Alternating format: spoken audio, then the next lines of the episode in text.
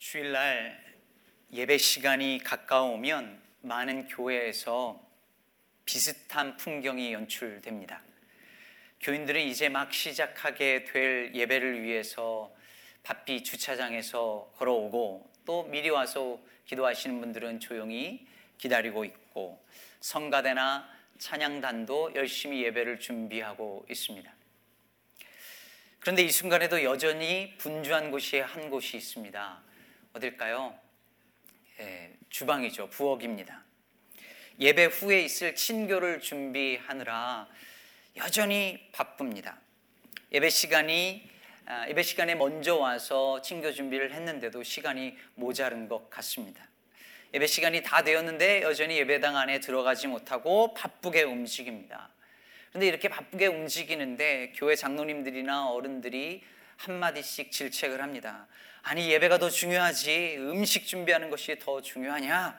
빨리 친교 준비도 중요하지만 얼른 교회 예배당 들어가서 예배 드리라고. 그런데 목사님도 나중에 한마디 하시죠. 예배 시간에 늦게 들어온다고 한마디씩 꼭 합니다.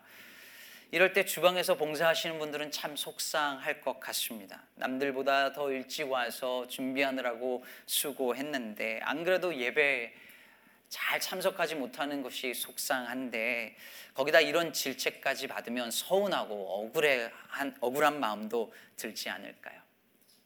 이런 일들은 많은 교회에서 흔하게 일어나는 일들이죠. 그런데 오늘 그런 풍경이 오늘 본문 말씀에서도 일어나고 있습니다. 예수님이 베단이라고 하는 마을에 도착하자 마르다가 예수님을 자기 집으로 영접합니다. 그리고 음식을 준비해요. 예수님이 제자들하고 같이 가셨기 때문에 최소 12명이 갔을 것이고 그 앞에 전도 여행을 갔다는 기록이 나오는 것으로 봐서 전도 여행을 끝나고 온 제자들을 합치면 70여 명이 갔을 수도 있습니다. 그러니 얼마나 바빴겠습니까? 여러 음식을 준비하느라고 정신이 없을 지경입니다. 그렇게 준비하다 보니 일손은 딸리는데 마르다가 둘러보니 자기 동생 마리아가 보이지 않는 거예요. 이렇게 바쁠 때 와서 좀 같이 도와주면 좋으련만 어디 갔는지 코빼기도 보이지 않습니다. 그래서 찾아보니 아 글쎄 이 마리아가 예수님 발 아래 탁 붙어가지고 앉아서 말씀을 듣고 있는 겁니다. 말하자면 여선교회에서 교회 행사 때문에 막 다 주방에서 바쁜데 어떤 젊은 여자 집사님 한 분만 쏙 빠져서 예배를 혼자 딱 드리고 있는 거예요. 얼마나 얄미울까요? 그래서 마르다가 화가 나서 예수님께 이렇게 말합니다. 주님, 나는 이렇게 예수님을 대접하려고 이렇게 바쁘게 혼자서 움직이는데 제 동생이 이런 걸 뻔히 알면서도 그러면서 거기 예수님 발 아래서 말씀 듣고 있는데 예수님 그거 보고만 계십니까? 가서 좀 도와주라고 하세요. 그럼 예수님이 아 그래 네가 좀 서운했겠다야 미안하다야 내가 얼른 보내줄게 이러면 되시는데 오히려 마르다를 책망하는 듯이 말씀하십니다. 마르다야 마르다야 네가 많은 일로 염려하고 근심하나 몇 가지만 하든지 혹은 한 가지만이라도 족하니라. 마리아는 이 좋은 편을 택하였으니 빼앗기지 아니하리라. 안 그래도 속상해 죽겠는데 예수님 이 말씀을 들으니 그냥 불, 가슴에 불이 확 지피는 말씀을 하신 거죠. 그런데 이 말씀이 좀 이해가 되지 않는 구절이에요. 일단 몇 가지만 하든지 혹은 한 가지만이라도 족하다는 말씀이 무슨 뜻일까요? 이 말씀을 그저 사전 지식 없이 읽으면 이 말씀은 이런 식으로 이해하는 게 가장 자연스러워 보입니다. 마르다야, 음식 너무 많이 준비하려고 하지 마. 몇 가지만 하든지 그냥 아니 그냥 딱 한 가지면 충분해. 파전도 굽고 불고기도 하고 조기도 올리고 밑반찬 수십 가지 하고 그러려고 하지 마. 그냥 나는 국하고 밥이면 돼. 몇 가지만 하든지 혹은 한 가지로 족하니라. 이게 가장 자연스러운 지금 대화 같아 보입니다. 그런데 그렇게 하면 예수님의 다음 말씀이 잘 이해가 안 돼요. 마리아는 이 좋은 편을 택하였으니 빼앗기지 아니하리라. 이게 무슨 말일까요? 마리아는 수많은 음식 중에 제일 맛있는 불고기 하나만 택했으니 빼앗기지 아니하리라. 이게 뭔가 좀 아닌 것 같지 않아요? 그러니까 예수님이 마르다에게 너무 많은 음식을 차리려고 하지 마. 한두 가지면 충분해라고 말하는 것 같아 보이지는 않습니다. 그럼 뭘까요? 결국 예수님의 말씀은 이렇게 이해할 수 있을 것 같아요.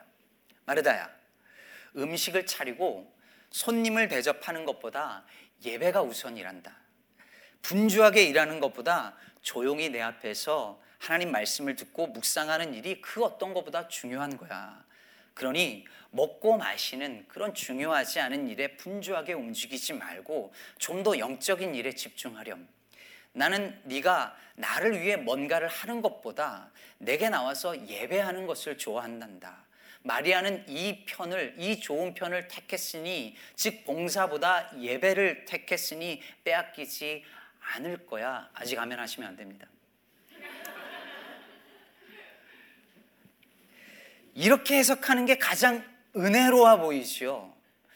그런데 말입니다. 이렇게 해석하면 성경의 다른 내용들하고 이게 앞뒤가 안 맞는 일이 펼쳐집니다. 성경적으로 볼 때 마르다가 예수님을 정성껏 영접하고 음식을 대접한 건 아무 문제가 없어요. 왜냐하면 이 당시에 손님을 집에 찾아온 손님을 정성껏 대접하는 이 하스피탈리티의 문화는 이 유대 문화에서 중동 문화에서 너무 중요한 것이었고 성경의 가르침이었습니다. 더군다나 예수님께서도 예수님께서도 명령하신 내용 그대로였습니다. 오늘 본문이 누가복음 10장 끝부분인데요. 누가복음을 시작하는 앞에 누가복음 1장 이 하에 보면 예수님께서 제자들을 각 마을로 보내시면서 전도 여행을 명령하시는데 그러면서 이것저것 행동 지침을 주세요. 그 가운데 7절을 보면 이렇게 말씀하십니다. 그 집에 유하며 주는 것을 먹고 마시라. 뭐를 대접하든지 그걸 잘 먹고 마시라는 거죠. 8절에도 어느 동네에 들어가든지 너희를 영접하거든 너희 앞에 차려놓는 것을 먹고 이렇게 써져 있어요. 그러니까 예수님이 손님을 정성껏 대접하는 이 환대의 정신을 중요하게 여긴 거예요. 그렇다면 마르다가 그 집을 방문한 예수님과 제자들을 위해서 그토록 정성껏 음식을 준비한 건 아무 잘못이 아닌 것이죠. 오히려 주님 뜻에 맞게 행동한 것입니다. 따라서 예수님은 지금 마르다가 음식 준비하느라 바쁘고 분주하고 그런 작고 하찮은 일에 매달려서 근심하고 걱정한다고 책망한 것이 아니었습니다. 여러분 오늘 우리는 이 본문을 읽으면서 흔히 말씀을 듣는 것이 봉사보다 중요하고 예배 드리는 것이 이웃을 돕는 것보다 중요하다고 그렇게 말할 수 있습니다. 저 역시 원론적으로는 그렇게 말하고 싶어요. 주방 봉사한다고 뭐 미디어 차량 봉사 기타 봉사한다고 예배 늦게 들어오거나 예배 시간에 일찍 나가거나 뭐 이렇게 하고 예배를 제대로 못 드리는 성도님들 보면 마음이 안타깝고 속상한 게 대부분 목회자들 마음이거든요. 그렇게 말하고 싶어요. 그런데 적어도 오늘 본문은 그 얘기를 하려고 하는 게 아닙니다. 오늘 본문 말씀은 예수님께서 오늘 이 사건과 이 말씀을 하기 전에 나오는 소위 선한 사마리아인의 비유 이야기와 함께 그 맥락에서 읽을 때 전체적인 예수님의 의도를 이해할 수 있습니다. 몇 주 전에 함께 살펴본 말씀이죠. 예수님이 마르다의 집이 있는 그 베다니로 가기 전의 일이었어요. 어떤 율법 교사가 와서 예수님에게 예수님을 시험하려고 묻죠. 어떻게 하면 영생을 얻습니까? 그랬더니 예수님께서 율법에 뭐라고 되어 있느냐? 대답합니다. 내 마음을 다하며 목숨을 다하며 힘을 다하며 뜻을 다하며 주 너의 하나님을 사랑하고 또한 내 이웃을 내 자신같이 사랑하라 하였습니다. 그래서 예수님이 뭐라고 하시죠? 네 대답이 옳다. 이것을 행하라. 그리하면 살리라. 그랬더니 율법고사가 그럼 내 이웃이 누굽니까? 라고 물어본 거예요. 그래서 나오는 이야기가 뭐예요? 소위 선한 사마리아인의 비유죠.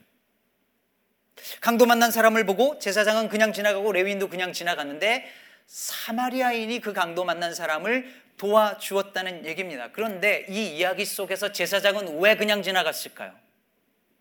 레위인은 왜 지나갔죠?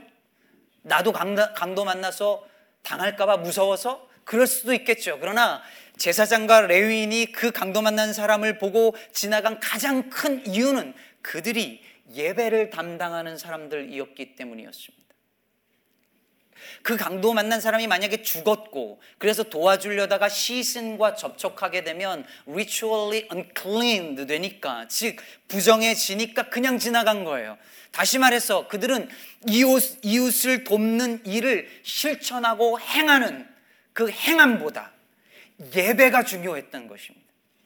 행함보다 실천보다 이웃을 돌보는 그 행위보다 예배를 선택한 것이지요. 그게 더 중요했으니까요, 이들에게는. 그런데 예수님께서 그 선한 사마리아인의 비유, 사마리아인이 그를 도왔다는 그 이야기를 하고 나서 예수님이 뭐라고 말씀하시죠? 너도 가서 이와 같이 하라. 너도 제사장과 레위인처럼 가서 예배하라 이렇게 말씀하지 아니하시고 너도 강도 만난 사람을 도왔던 사마리아인처럼 너도 행하라 이렇게 말씀하십니다. 지금 이 순간에 중요한 것은 예배가 아니라 이웃을 섬기는 행함이 중요한 것이다라고 말씀하셨습니다. 그런데 그 이야기가 있고 나서 바로 다음 배단위로 들어가서 마르다의 마리아의 집에 들어간 예수님은 마치 정반대의 말씀을 하고 계신 것 같습니다.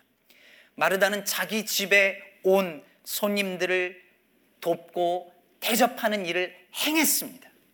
말씀 듣고 예배하는 일보다 봉사하는 일을 섬기는 일을 즉 행함을 실천했습니다. 그런데 이번에는 예수님께서 주님 발 아래 말씀을 듣는 일을 즉 예배를 중요시 여기고 그 앞에 나온 마리아를 칭찬하십니다. 그러니까 지금부터 정신 잘 차리고 들으셔야 됩니다. 헷갈리십니다. 마르다와 마리아 이야기를 들으면서 아, 역시 말씀 듣고 예배하고 기도하는 게 봉사하고 구제하고 사회 정의를 부르짖는 것보다 중요한 거야라고 말하면 우리는 강도 만난 사람을 보고 그냥 지나가쳐서 예배드리러 간 제사장과 레위인 보고 잘했다. 예배가 중요하니까 잘한 거야 라고 말해야 돼요. 반대로 만일 우리가 선한 사마리아인의 이야기를 들으면서 역시 말씀 듣고 기도하기보다 뭔가 실천에 옮기고 의를 행하는 것이 더 중요하다라고 말한다면 우리는 마르다가 잘했고 마리아가 틀렸다라고 말해야 됩니다. 헷갈리시죠? 선한 사마리아인의 이야기 속에선 누가 잘한 거죠? 실천을, 행동을 한 사마리아인이. 마리아와 마르다 이야기 속에선 누가 잘한 거죠? 마리아. 말씀을 듣는 자리에 간 마리아가. 그러므로 사랑하는 성도 여러분, 말씀을 듣는 것과 행하는 것은 어느 것이 더 나으냐, 어느 것을 선택할 것이냐의 문제가 아닙니다. 듣기만 하고 행하지 않는 이에게 예수님은 행하라 하십니다. 행하기만 하고 듣지 않으려는 이들에게 예수님은 들으라 하십니다. 우리는 들어야 할 때가 있고 행해야 할 때가 있습니다. 강도 만난 사람을 보았는데 아프고 고난당하는 이들이 곁에 있는데 나는 기도하고 예배드리는 일이 더 중요하다고 그들을 외면하고 무관심하게 지나친다면 예수님은 우리를 향하여서 나가서 공의를 행하라 정의를 행하라 말씀하실 것입니다. 반면에 우리가 선하고 의로운 일을 한다고 하면서 주님은 까맣게 잊어버리고 자기 의에 빠져서 그 일에만 몰두한다면 주님은 이리 와서 내 말을 들으라 하실 것입니다. 우리를 향한 주님의 뜻은 듣기만 하고 행하지 않는 사람이 아니라 행하기만 하고 듣지 않는 사람도 아니라 바르게 듣고 바르게 행하는 사람이 되는 것입니다. 여러분, 우리가 흔히 마르다를 어떤 행동에 앞장서는 적극적인 여성으로 이해하고 마리아는 정적이고 묵상을 좋아하는 수동적인 여성으로 이해하지만 완전히 오해입니다. 여러분 제가 사랑하고 존경하는 윤동주 시인이 시만 잘 쓴 게 아니라 축구를 그렇게 잘했대요. 축구부였답니다. 여러분 얼굴 보면 얼굴도 꽤 잘생기셨었잖아요. 시도 잘 쓰고 운동도 잘하고 인물도 좋고 그런데 제가 약간 배신감을 느끼는 게 수학도 잘했대요. 여러분 시 잘 쓰는 사람이 수학을 잘한다는 거는 이건 진짜 배신이거든요. 근데 제가 진짜 놀란 게 뭔지 아십니까? 윤동주 시인이 바느질을 그렇게 잘했대요. 윤동주 시인의 동생이었던 윤일준의 윤일주의 증언에 의하면 이렇게 말하고 있어요. 기성복을 맵시있게 고쳐서 허리를 잘록하게 한다든지 나팔바지를 만든다든지 하는 일을 어머니의 손을 빌지 않고 혼자서 재봉틀로 하기도 했다. 윤동주가 배신이죠 이건. 못하는 요즘에 젊은 애들 말로 이걸 사기캐라고 합니다. 사기 캐릭터, 예, 사기라는 거죠. 어떻게 다 잘해. 근데 여러분 생각해 보세요. 1930년대 초반에 우리나라 사람들의 의식 수준이 남자들의 의식 수준이 어땠을까요? 지금도 바느질하고 재봉틀하고 부엌에서 일하는 건 여자의 몫이라고 생각하는 사람들이 지금도 많은데 당시의 남자가 대놓고 바느질을 했다 라고 하는 것은 파격적인 행동인 거죠. 어마어마한 레디컬한 행동을 그 시대에 한 거예요. 사회가 정해놓은 틀에 갇혀서 순응하는 소극적인 인물이 전혀 아니었다라고 하는 것을 보여주는 거예요. 마찬가지로 예수님 시대에는 랍비의 발 아래 엎드려서 말씀을 듣는 것은 남자들만이 할 수 있었습니다. 여자들은 가서 일을 해야 했죠. 주방에서 일해야죠. 어디 남자들이 말씀 듣는 자리에 여자가 끼어들어요. 할 수 없는 일이었어요. 그런데 마리아가 거기 있었다라고 하는 것은 마리아가 그 당시 사회의 인식을 뛰어넘는 매우 레디컬한 행동을 한 것입니다. 결코 소극적이고 수동적인 여성의 모델이 아니었습니다. 그러니까 이 본문을 읽으면서 마르다는 행동주의 영성의 모델이고 마리아는 묵상주의 영성의 모델이라고 생각하는 건 이 본문을 완전히 잘못 읽는 것이죠. 그리고 이 본문을 보면서 이게 예배가 중요하냐, 봉사가 중요하냐라는 것을 따지는 본문으로 이해하는 건 이 본문이 말하려고 하는 것과 벗어납니다. 사랑하는 여러분, 오늘날도 이런 일들은 늘 일어납니다. 그러므로 중요한 것은 말씀을 듣느냐 아니면 행하느냐, 예배를 드리느냐, 봉사를 하느냐, 기도하느냐 아니면 사회 정의를 위해서 일하느냐가 중요한 게 아닙니다. 그것을 어떤 마음으로 누구를 위하여 하느냐가 중요한 것이죠. 오늘 예수님께서 마르다에게 네가 많은 일로 염려하고 근심한다고 하실 때 그 말씀은 이것 뭐 고기도 굽고 국도 하고 많은 음식을 준비하느라 걱정한다는 그런 말씀도 아니요. 아 말씀도 들어야 하는데 음식도 준비해야 되는데 하면서 분주해야 한다는 그런 의미도 사실은 아닙니다. 마르다가 마음이 분주하고 근심하고 염려한 이유는 다른 데 있었습니다. 마리아 때문이었죠. 처음에는 오직 예수님과 제자들을 영접한다는 마음으로 기쁜 마음으로 시작했을 것입니다. 그런데 하다 보니 자기만 일하고 있는 거예요. 마리아는 어디 갔나 보니 예수님 곁에서 말씀 듣고 있는 거예요. 그때부터 마음이 분주해지기 시작했습니다. 복잡해지기 시작했습니다. 왜 교회 이름 맨날 나만 하는 거지? 왜 주방 봉사는 나만 하는 거야? 뺀질이 김권사는 또 예배 드리러 먼저 갔네?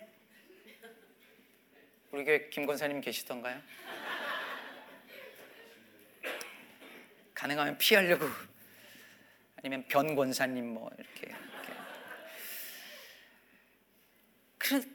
그게 서운하다 보니까 마음이 복잡해지는 거죠. 일이 많아서 분주한 게 아니에요. 얘는 어디 갔어? 쟤는 어디 갔어? 왜 나만 이래? 이 마음이 분주한 거죠. 게다가 사실 마르다는 마리아보다 예수님이 더 서운했을 거예요. 내가 이렇게 고생하는 거, 예수님을 위해서 이렇게 일하는 거 예수님 뻔히 다 잘 알면서 마리아 좀 가서 도와주라고 한마디 안 하고 내가 알아, 내가 일하는데 아, 마르다야 너 진짜 수고한다. 아유 우리 마집사님 정말 수고하네요. 뭐 이렇게 한마디라도 해주면 좋을 텐데 한마디도 안 하시니까 그게 서운한 거예요. 그러니까 마리아한테 얘기 안 하고 예수님한테 얘기하죠.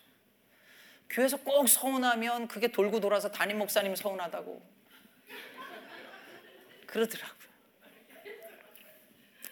그러면 어쩌면 마르다는 여, 이런 여러 가지 마음의 복잡한 가운데서 플러스 자기 동생 마리아가 여자가 마땅히 있어야 할 주방이 아니라 남성들의 영역에 가 있는 게 불안하고 불쾌해 보였을 거예요. 옛날 어른들 그런 말씀 많이 하셨잖아요. 여자가 어딜 여자가 남자 잘 만나서 결혼 잘 하면 되는 거지. 여자가 많이 배우면 남자들 머리 꼭대기에 올라가서 못 써. 이런 말을 남자들만이 했으면 괜찮아요. 근데 우리의 어머니들, 할머니들이 그렇게 말씀들을 하셨어요. 여러분, 교회에서 여성 장로를 세우려고 후보자에 올라가면 여자들이 안 뽑아줘요. 제가 너무 당황스러워요. 남자들은 투표를 해주는데 여자분들이 여성 리더를 인정을 잘 안 하는 경우를 굉장히 많이 봐요. 그러니 마리아가 그 영역에 간 게 마르다 너무 불쾌하고 불편한 것이요. 불안한 것이요. 결국 여러분, 마르다가 음식을 준비하고 예수님과 제자들을 위해서 봉사한 것 자체는 아무 문제가 없었습니다. 그러나 마리아를 향한 원망과 질투, 사회적 관습을 뛰어넘는 동생을 바라보는 불안함과 불쾌함, 자신의 노력을 알아주지 아니하는 예수님에 대한 서운한 감정, 이 모든 복잡한 문제들 때문에 처음에 가졌던 예수님을 향한 그 순수한 마음, 제자들을 섬기려고 했던 그 깨끗하고 순전한 마음, 기쁨들을 잃어버린 것이 문제였습니다. 처음에는 기뻐서 시작한 봉사였는데 처음에는 성도들을 섬기고 교회를 사랑해서 시작한 일이었는데 나중에는 이 사람 저 사람 돌아보면서 생겨난 복잡한 마음이 그 마음을 분주하게 만들었고 근심하고 걱정하게 만든 것입니다. 여러분 만일 강도를 도와준 그 선한 사마리아인이 아무것도 안 하고 예배드리는 그 제사장과 레위인을 보면서 이렇게 마땅히 해야 할 선한 일을 안 하고 저 인간들은 예배만 드리냐? 나처럼 이렇게 해야지라고 했다면 예수님은 뭐라고 하셨을까요? 네 마음속에 여러 가지 마음이 있구나. 처음에 사랑해서 한 일 아니었냐? 그런데 이제는 인정받고 싶은 마음도 있구나. 라고 하셨을 것 같아요. 만일 마리아가 말씀을 들으면서 나는 언니처럼 저렇게 하찮은 주방 일을 하는 것이 아니라 나는 이렇게 영적인 말씀 듣는 일을 하고 있으니 나를 칭찬해 주시겠지라고 생각한다면 예수님은 또 동일하게 말씀하실 것입니다. 너의 예배는 오직 나를 위해서가 아니라 영적 우월감과 자기 만족을 위한 도구가 되었구나. 그러므로 사랑하는 여러분, 무엇을 하느냐보다 어떤 마음으로 누구를 위하여 하느냐가 중요합니다. 오직 예수님을 사랑해서 예배한다면 그것이 좋은 편을 택하는 것이 되고 오직 이웃을 긍휼히 여기는 마음으로 봉사하고 섬긴다면 그것이 좋은 편을 선택하는 일이 될 것입니다. 하나님을 마음과 목숨과 힘과 뜻을 다하여 사랑하고 이웃을 내 몸같이 사랑하여 행하는 그것이 가장 좋은 편을 택하는 것이요. 그렇게 한다면 그 예배는, 그렇게 한다면 그 봉사는 결코 빼앗기지 않을 것입니다. 지난 주간 코스타 컨퍼런스에 참여했습니다. 거기에 참여한 많은 강사님들과 봉사자들을 보면서 참 마음 많은 감동을 받았습니다. 정말 다양한 방식으로 각자의 자리에서 참석자들을 코스탄들을 섬겼어요. 어떤 분들은 5일 내내 제대로 잠도 못 자고 뛰어다니면서 일을 하셨고 어떤 분들은 5일 내내 보이지도 않는 곳에서 기도로 섬겼습니다. 찬양팀으로 예배자로 섬기는 이들이 있었는가 하면 예배는 거의 참석할 수도 없고 강사님들을 섬기는 일만 담당한 간사님들도 있었습니다. 참석한 강사님들도 되게 다양했는데요. 난민을 돕거나 북한에 들어가서 말씀을 전하는 아이들을 치료하는 선교사님들도 계셨고 묵상과 성경 공부와 기도를 가장 중요한 사역으로 여기는 분들도 있었습니다. 대형 교회를 비판하는 일에 앞장서는 교수님도 계셨고 대형 교회 목사님도 있었습니다. 이렇게 서로 다른 분들이 다 모였는데 그 다름이 모여 아름다운 조화를 이루어내는 시간이었습니다. 서로를 틀렸다 하지 않았고 왜 나처럼 하지 않느냐고 묻지 않았습니다. 서로를 섬기며 칭찬하고 격려하는 모습이 너무 아름다웠습니다. 저는 하나님의 나라가 이런 것이라고 믿습니다. 그러면서도 한편으로 일주일이니까 그렇지. 그들이 다 모여서 한 달이 되고 두 달이 되고 1년이 되고 2년이 되고 세월이 흘러가도 똑같이 그럴 수 있을까? 쉽지 않은 일이죠. 그들도 다 돌아가면 전혀 다른 신앙의 공동체의 갈등을 경험할 것입니다. 그래서 여러분 교회가 귀한 것입니다. 오늘 설교 제목을 분주하지 않은 교회라고 정했습니다. 제목만 보면 교회 가서 이 일하랴 저 일하랴 막 지치고 힘든 일이 전혀 없는 그런 분주하지 않은 교회 즉 교회 일에 별로 치이지 않고 바쁘지 않는 그런 분주하지 않은 교회를 말하는 것 같습니다. 사실 저는 어느 정도 그런 교회를 원합니다. 교회에서 너무 교회 일에 지쳐서 힘드는 건 원치 않습니다. 그런데 오늘 이 제목은 그런 의미가 아니라 주님을 섬기는 우리의 마음이 분주하지 않은 교회가 되자는 것입니다.